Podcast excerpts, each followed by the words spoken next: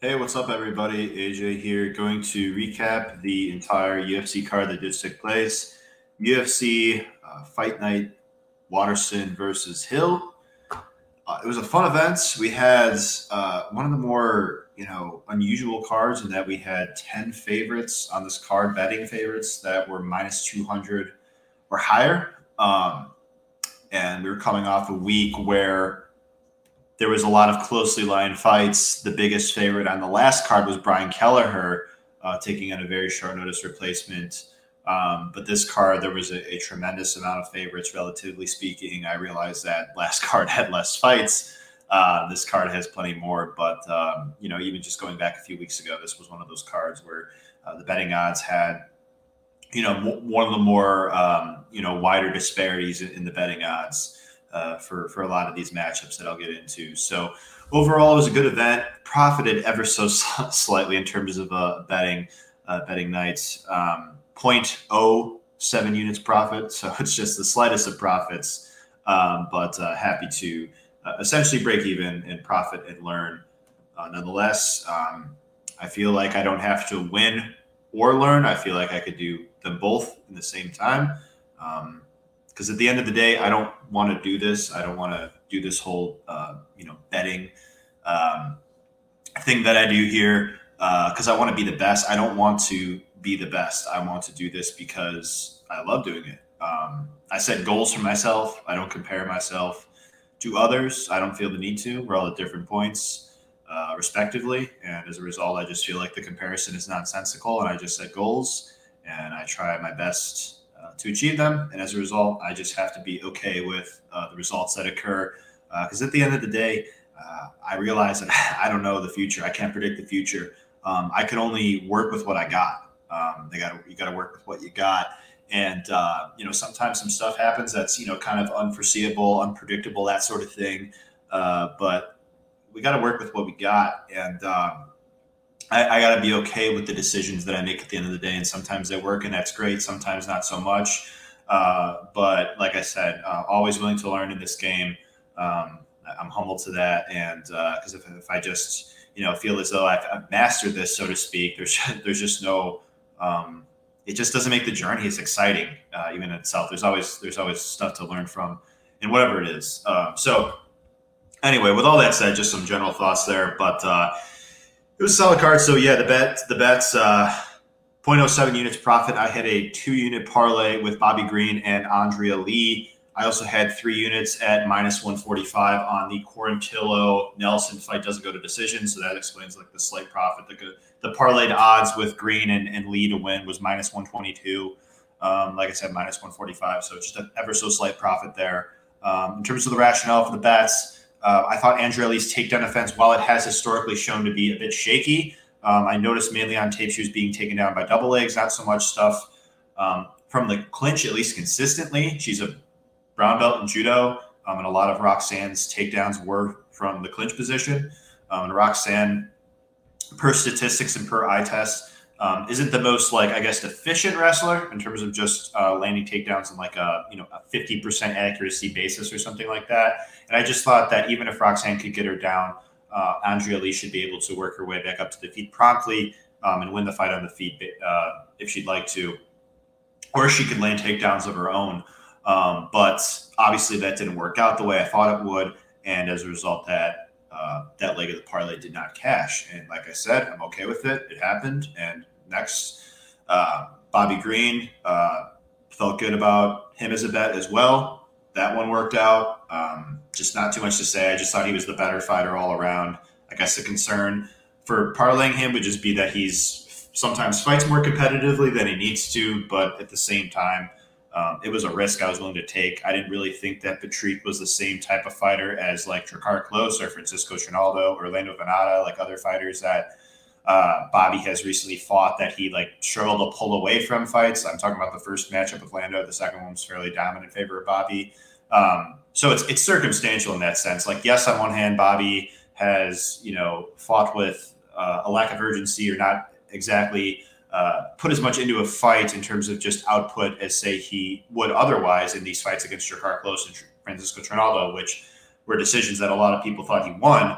But at the same time, those fighter stylistically had the tools to make those fights competitive in itself. Whereas Patrick, I just thought Green was the vastly better striker, craftier, more technical, higher output, more threatening. I think if a knockout was going to materialize, it would come from Green. And Green was the better wrestler, which is what Patrick utilizes to win fights, basically wrestling, grappling, winning top control time, and Green was the better wrestler, as we saw there. So I felt good about that. Again, I don't regret throwing Lee in the parlay. I thought I had a good read, and it didn't work out that way. And then the Quarantillo and Nelson, basically Nelson, I thought, had a legit shot to win by KO in round one while he was fresh. Historically, he slows down. That's well documented. That's not some kind of revelation that I'm making. I realize that you guys probably already know that, but just explaining the logic. And he was going to be, I think, a threat to knock out Billy. I just thought that while Nelson was fresh, better striker, he's got some power, more technical. Billy's been stopped via strikes once, although I do think his durability is overall solid. So it was a legitimate possibility. But if Billy got the fight to the ground, got Nelson flat on his back, I think there was opportunity for him to pass guard and get the stoppage, just like we saw Nelson in his UFC debut. In his following fight against Matt Sales, struggled to defend on the ground, and as a result was stopped. And Billy could also, I guess the path to victory that more so materialized was kind of just wear Nelson down with the pace. I didn't expect like a one-shot KO type of deal going on. It was partly due to fatigue, but also partly looked like he actually legitimately rocked Nelson. So combination of the two, didn't really foresee the finish materializing like that, but hey, however it happens, I guess. Sometimes you just don't see him coming. It almost reminds me of when I cashed Ariane Lipski to beat Luana Carolina. Like, by no means was I expecting a knee bar to happen, but it happened. So just some kind of interesting thing. You just look at tape and there's nothing that crosses my mind that's like, oh yeah, Lipski wins this fight by knee bar. Like, that's mad. But it's like, you know, it's just MMA is going to MMA sometimes, I guess. But feel good about it overall. And then just looking forward to getting right back into the research for the next card. But as it pertains to from a betting perspective, of course, I haven't done anything really with that yet. But as it pertains to the rest of the fights, just some takeaways, some quick ones. I actually missed the Mazo and Kish fight. I'll have to go back and watch this. But it looked like there's a lot of people on Kish. I found out after the fact. And it looked like, you know, she was like the value side because she was making the fight a lot more competitive than the odds indicated. But we saw Mazo there get the stoppage. I actually did think that Mazo was the better grappler. Kish is defensively liable on the ground. Like, just looking at the Fleece Herrick fight, her guard was passed like 10 plus time, was nearly submitted there. Like other fights as well against Ashley Yoder, she was like mounted there. I acknowledge that, like, I guess Mazo would have the advantage on the ground, but I didn't think that that's not really her game. She prefers to strike, and it makes sense because she's a good striker. She's technical. She's long. She throws with a lot of volume. So it's just another one of those things where, like, I didn't really see that coming, but it happened. So, that's awesome for everybody on Mazo. She's a very talented young lady, trains at Kings MMA with the likes of Benil Dariush, Marvin Vettori, Fabricio Verdum, Kelvin Gastelum, so many other very talented fighters. So I think this woman has a very high upside. So that's awesome. Brian Barberena came back after a lot of red flags on his side, just listening to his interviews. One of them in particular, he got up to as high as 250 pounds. He had like a back surgery about a year ago, and he took a year off between the back surgery and now. So that's good that he took time off, but it was one of those things where is the layoff good for him or not? We're not really sure. And then cutting around 80 pounds down to welterweight is always a concern, I guess. You just don't know what the guy's going to show up looking like, especially coming off two stoppage losses after he's for the vast majority of his career shown to be really durable. I wouldn't say Barberena is the most technical fighter. He relies a lot on his like grit, toughness, and cardio. It's just kind of like. I guess nerve-wracking to back him as a big favorite because he just doesn't really fight all that technically. He's really tough. He hits like a truck, and he's got good volume and cardio, and he's not going to go away. But his striking defense is a bit vulnerable, I'd say. He could be taken down, though his takedown defense held up for the most part in this fight. He could be controlled and threatened with submission attempts. Doesn't really fundamentally defend submission attempts like in the Vicente Luque fight. Just basically tucked his chin and just kind of outgraded the position, basically. So it's hard for me to always like back a big favorite if I don't think that they're like technically proficient enough to really pull away from the fight. But nonetheless, just kind of talking about Barberena as a fighter, it was just, again, kind of going to the rationale, like why I couldn't bet him, even though I did think there was a legit shot that he could go out here and basically do what Christian Aguilera did, which was win by quick knockout. Ivy definitely made a better account of himself here, though, for sure. He still, you know, the striking exchanges were a bit, you know, interesting there. But he got Brian to the ground a couple times, was able to get around on one of the judges' scorecards. So that was definitely a better outing for Ivy than say his debut. So I'm really happy to see Brian go back in the UFC, come back after a layoff, rather, get a win against a tough and valiant opponent. And, you know, hopefully we see him in more exciting fights. I can't recall last time I've seen a boring Brian Barberena fight. I don't think I ever have. So that should be fun going forward. Jalen Turner taking the fight on super short notice against Brock Weber. He stepped in on literally very short notice. The fight week supposed to be, I shouldn't say supposed to be, but initially it was Frank Camacho and Brock Weaver. Camacho pulled out. I believe it was due to a COVID positive test. And in steps Jalen Turner, who we saw last card was supposed to fight Thiago Moises. Moises test positive for COVID. Fight got scrapped. Turner was right back in the gym, though, which is something that I thought was noteworthy. Looked at his Instagram, just right back on the horse in the gym, doing his thing. So that's good that he was, like, you know, fight ready despite the short notice. Like, of course, he wasn't prepared to fight Weaver on however many hours notice, but he was training to fight nonetheless. And the odds makers had him as a big favorite, and he certainly looked like a big favorite out there. Hurt Weaver more than once. Better grappler, and he won by rear naked choke. Trains with Roosevelt Roberts, who we saw fight Weaver a few months ago as well, also on this card that I'll get to. But yeah, very impressive by performance by the Tarantula, Jalen Turner, his nickname. Big guy, huge guy for the weight class. This bout was at catchweight due to the short notice nature, but 6'3" at 155 pounds, man. And he's a strong guy as well. So, yeah, Jalen Turner, I'd say, has got a bright future. Yeah, looking forward to seeing how he does going forward. I think the guy's got a really bright future. Alexander Romanov taking on Roque Martinez. Yeah, this was something. Romanov's just a beast in there, man. I don't know what else to say. Just so strong and physical with the takedown. And once he gets the opposition down, he's good at passing the guard. Getting mounts, and he does his signature King Kong ground and pound, looks for the submission if he likes. He just looks to get in a dominant position, was looking for the mounted crucifix there a couple times. This guy, I just looking at the heavyweight division, there's a lot of heavyweights that are capable of wrestling, but not a lot of wrestling-based heavyweights, like heavyweights that come in where their plan A game plan is to wrestle. Really, it's just kind of Curtis Blades, right? I mean, obviously we know fighters like Alistair Overeem can wrestle. We know Cyril Gane can wrestle. He's like guys have wrestled before.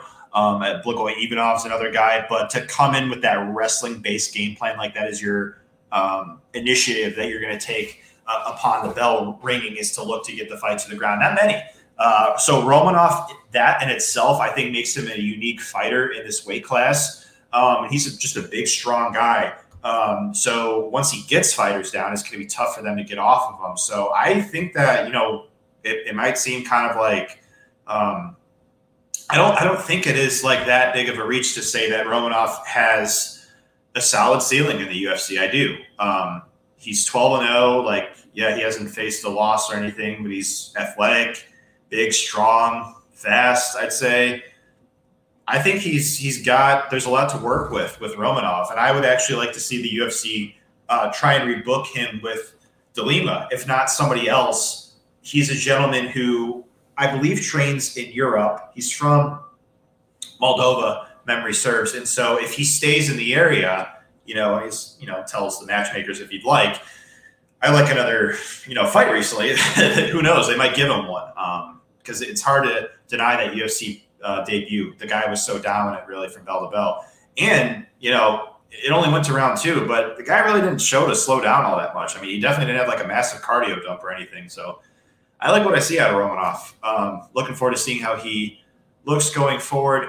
This was the first fight where there was a huge upset here. Kevin Croom, one of the biggest underdogs on the card. And it was part of the reason why was because he took the fight on such short notice. It was initially Matt Favola taking on Roosevelt Roberts. Favola pulled out and stopped Croom. He caught Roosevelt with a big shot on the feet and got the modified guillotine choke. Yeah, I mean, that was crazy. Didn't see that one coming, excuse me. MMA never ceases to amaze me. It really doesn't. I mean, you just get all these like crazy outcomes where you just, at the end of the day, it's a fist fight. So anybody can in theory win in any given Sunday, I guess, type of logic if you're a football fan. But anything could happen. Everybody's got a chance. Anything is possible. So Kevin Croom went out there, made a statement in his UFC. From what I saw on Twitter, he got a performance bonus, so good for him. Looking forward to seeing who he draws next. Roosevelt Roberts, this is 2 fights in a row where he's been stopped in the first round. I would say just, I would hope that he takes some time off here and really, kind of homes in on, sharpening it up a little bit. I do think that Roosevelt is very talented. I think that maybe just these two performances haven't really showed truly how talented he is. Like, it's like a results-oriented type of thing. We're losing by stoppage, certainly isn't ideal circumstances, but at the same time, I don't think it paints the full picture of the type of fighter Roberts is. I do think he's talented. I just think that maybe he needs to take a step back, take a step forward. But at the same time, when you're progressing, just do so.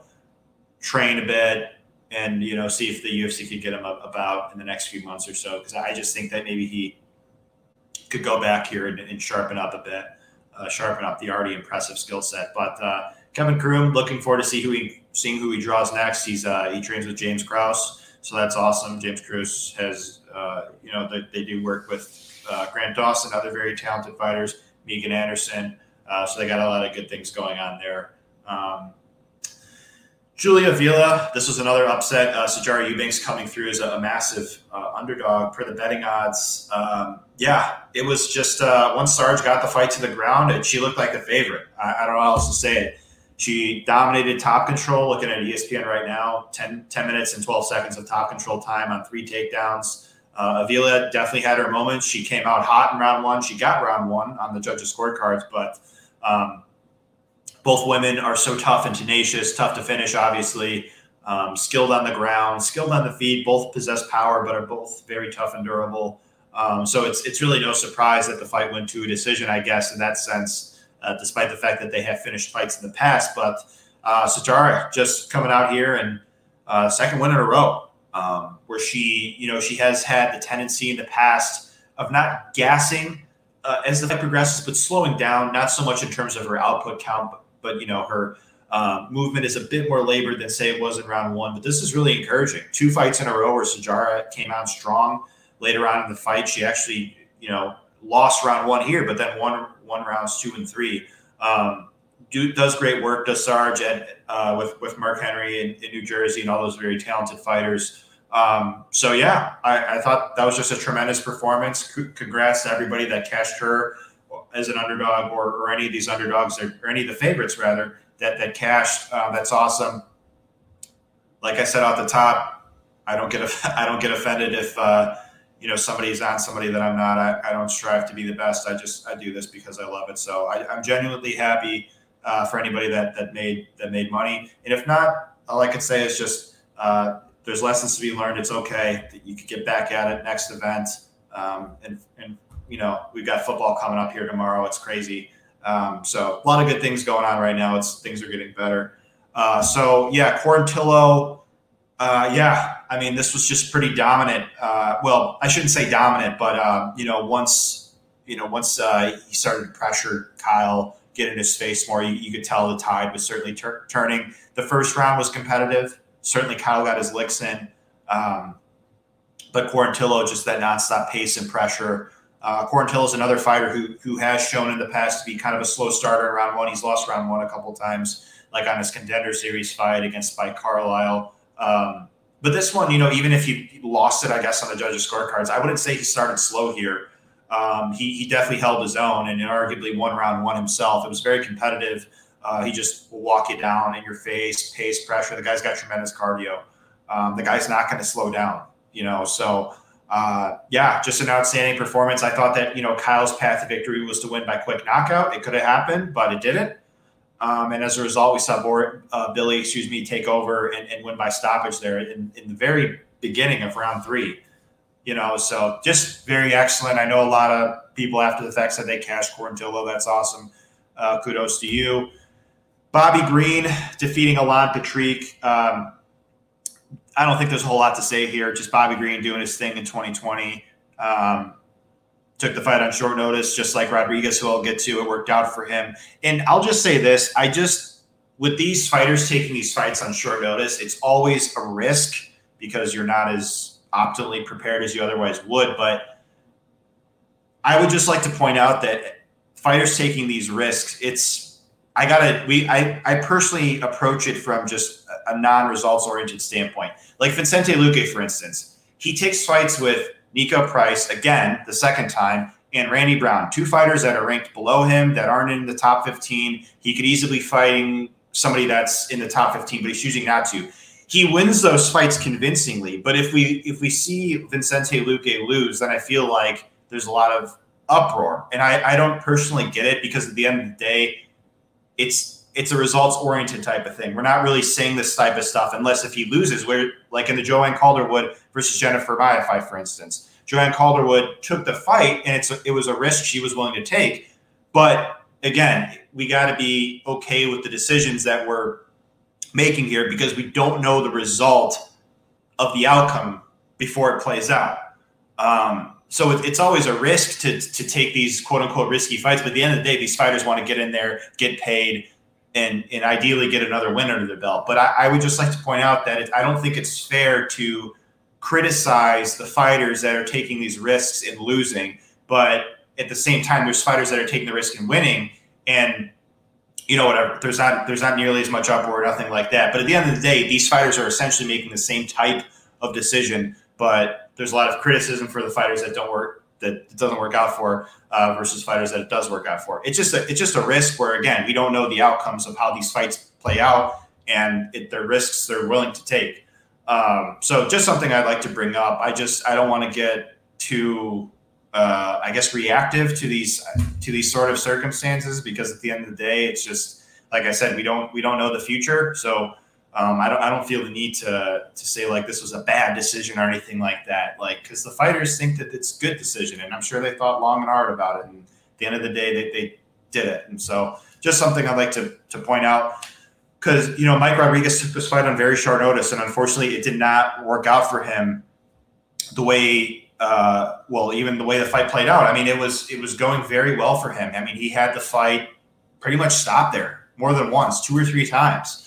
And there's a little bit of a, you know, uncertainty with the referee's decision making. And again, human error, nobody's perfect. Again, another criticism thing. I feel like people are only getting on the referees when they're wrong and not, you know, as I guess encouraging when they're right. But at the end of the day, they have such a tough job. So I don't feel the need to say anything critical to them because they have such a tough job. It's so intense to be in there during the middle of a fist fight and orchestrating it, basically making sure everybody's following the right protocol. But at the same time, like I said, when they do something right, or when a referee does something right, it's just like, it's almost as if nothing ever happened. It's like they can only do something wrong and they can't do something right. It's just not a fair assessment in my personal estimation. So just something I'd like to bring out. I don't think it's exactly fair to approach it that way. But in this particular circumstances, from what I saw on Twitter, Mike Rodriguez actually got his win money because there was a little bit of an error there in round two. And the fight could have easily been stopped. Ed Herman is one of the toughest guys in the history of the UFC. And that's really saying something because he did not get discouraged by the adversity that he faced early on in this fight. He got hurt. He was almost stopped a few times, but he did not let that stop him. It was very inspiring to see Ed Herman dig deep and get the Kimura stoppage there in round three. It was just so impressive. I mean, it was one of the more impressive come from behind victories. It almost reminded me of Trevin Jones versus Timur Valia from a few cards ago. Just very inspiring. Don't let the circumstances right now discourage you if they aren't going your way. Never give up. For a committed person. There's no such thing as failure. So that was very impressive. Again, like I said, I'm really happy that Mike got his win money. Roxanne Modafferi, again, this was one the bet I got wrong. I was on Lee here. Just a very impressive performance by Roxanne. She continues to do her thing with the jiu-jitsu. She's just such an ace on the ground, a black belt. Positionally, she's very good. Historically, she has shown that when she takes the opposition down, she's good at passing guard. One of the statistics that I came across when researching this fight, that in the 7 takedowns that Roxanne landed, and I think in however many recent fights, she advanced 16 times. Like, that's very good positional control. And obviously she's very experienced. She's faced women like Jennifer Maia, Antonina Shevchenko, you name it. I mean, just Sijara Eubanks on this card. I mean, she's just so experienced. So really happy to see the Happy Warrior emerge victorious. That's awesome. Yeah, she's unfortunately, it looks like she's been, well, not unfortunately, but it is what it is. But she's been trading wins and losses here for her past few fights, which is pretty interesting. I know there's like some trends with some other fighters, like Randa Markos comes to mind. But yeah, ever since May of 2017 on to now, she's been trading wins and losses. That's interesting. It just kind of happened. So yeah, happy for the Happy Warrior, Andrea Lee. I do think she needs some work on that takedown defense, not just in terms of the double legs, but the clinch as well. So yeah, just I'd say definitely a good performance by Roxanne. A good performance by Lee as well. Just didn't come out with her hand raised. So kudos to both ladies there. The co-main event, this one was what we were all looking for. At least me and a lot of other people. Azaitar worthy. This fight was just going to be awesome. Both guys have very heavy hands. And it was Azaitar that emerged victorious here. He's a come forward, tough, durable guy with, like I said, a lot of power in his hands. Just a fearless man in there, a fan-friendly guy. We have not seen him since UFC 242, where he got a very impressive KO in his UFC debut. So he, that was just so impressive. Again, I don't remember the bonuses. It was one of those nights. It was a little tough for the bonuses, because I think you could have given it out to a lot of fighters here. But anyway, I mean, it was like one of those performances where you're like, whoa, that's definitely like bonus worthy. Again, no pun intended. But on a night where you have a fight of the night, which was the main event, that leaves you with only 2 performance bonus winners. Unfortunately, it's only got to be 2 fighters. When in reality, I think you could give each and every single one of these fighters that won a performance bonuses, because it was honestly just tremendous from top to bottom. So kudos to Azaitar. It was just such a quick knockout. I don't feel the need to say that much more, other than that was just awesome for him against the guy who's been 2-0 in the UFC, came through as a big underdog both fights against Pena and Smith. So kudos to Ottoman Azaitar. That's awesome. And I think his brother is supposed to fight here coming up soon against Joaquin Buckley. So that's going to be a fun fight as well. I'm looking forward to that. So yeah, awesome stuff by both guys. The main event. Yeah. Waterson and Hill, it was one of those fights. Honestly, I don't think it was a quote unquote robbery. I feel like when the fight is debatable either way, I don't feel like it's just a robbery personally. I think that, in my personal opinion, and I'm just going off my memory from watching it live, that's the only time I've watched it, any of these fights, Hill clearly won round 1. Waterson clearly won round 3. And I thought rounds 2, 4, and 5 were kind of toss-ups, to be honest. I didn't think they were too definitive either way. I think that if you're asking me where my leans at, I thought that I would lean Hill won round 2. I would lean that Waterson won round 4, and I would ever so slightly lean, by the slimmest of margins out of those 5 rounds, that Waterson edged round 5. She was just a little bit fresher. The impact of the kicks, I think, was a better visual in the judges' eyes. Again, that's my take. I realize that not everybody agrees with that. We all have different perspectives, and therefore I don't feel the need to argue with anybody, because we all see this stuff through a different set of eyes. And as a result, I value everybody's opinion. Everybody's got a unique opinion. Everybody's entitled to their own opinion and that sort of thing. So again, scored it for Waterson, but at the same time, it's like, really, honestly, who won? I thought the fans won. I mean, that was just a tremendous fight. Like I said, fight of the night. It's kind of you know, unfortunate in the sense for Hill. That's two split decision losses in a row.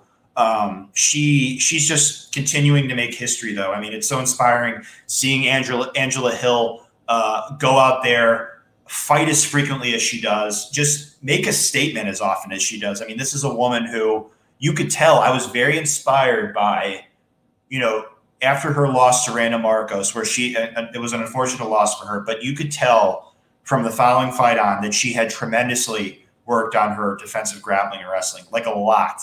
And she said it openly, and I believe it 110%. So it's not a bad loss by any means. What Michelle Waterson herself was coming off a split decision loss to Carlos Barza. Both these ladies are tremendous fighters. It just speaks to how awesome the women's strawweight division is. You talk about this division, and honestly, it's just got an abundance of talent. I mean, these two women are – I'm going to pull up the rankings here really quickly as I'm on UFC.com. So currently, Angela Hill is ranked 13th in the women's strawweight division, and Waterson is ranked 8th. And that just speaks volumes as to how tremendous this division is, because both ladies are super talented, just analyzing them as fighters, very well-rounded. They can both strike well. They fought very good level competition. They're experienced.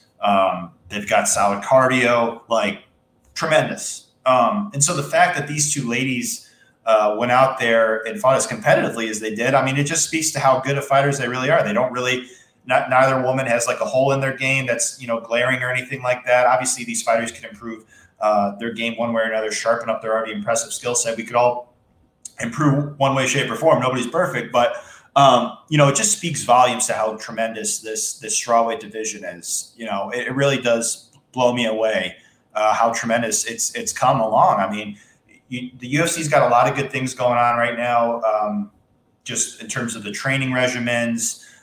You know, people are going to different camps that they think will benefit them. You know, I know Matt Schnell pulled out of his fights against Tyson Nam, but he made a transition to Fortis MMA.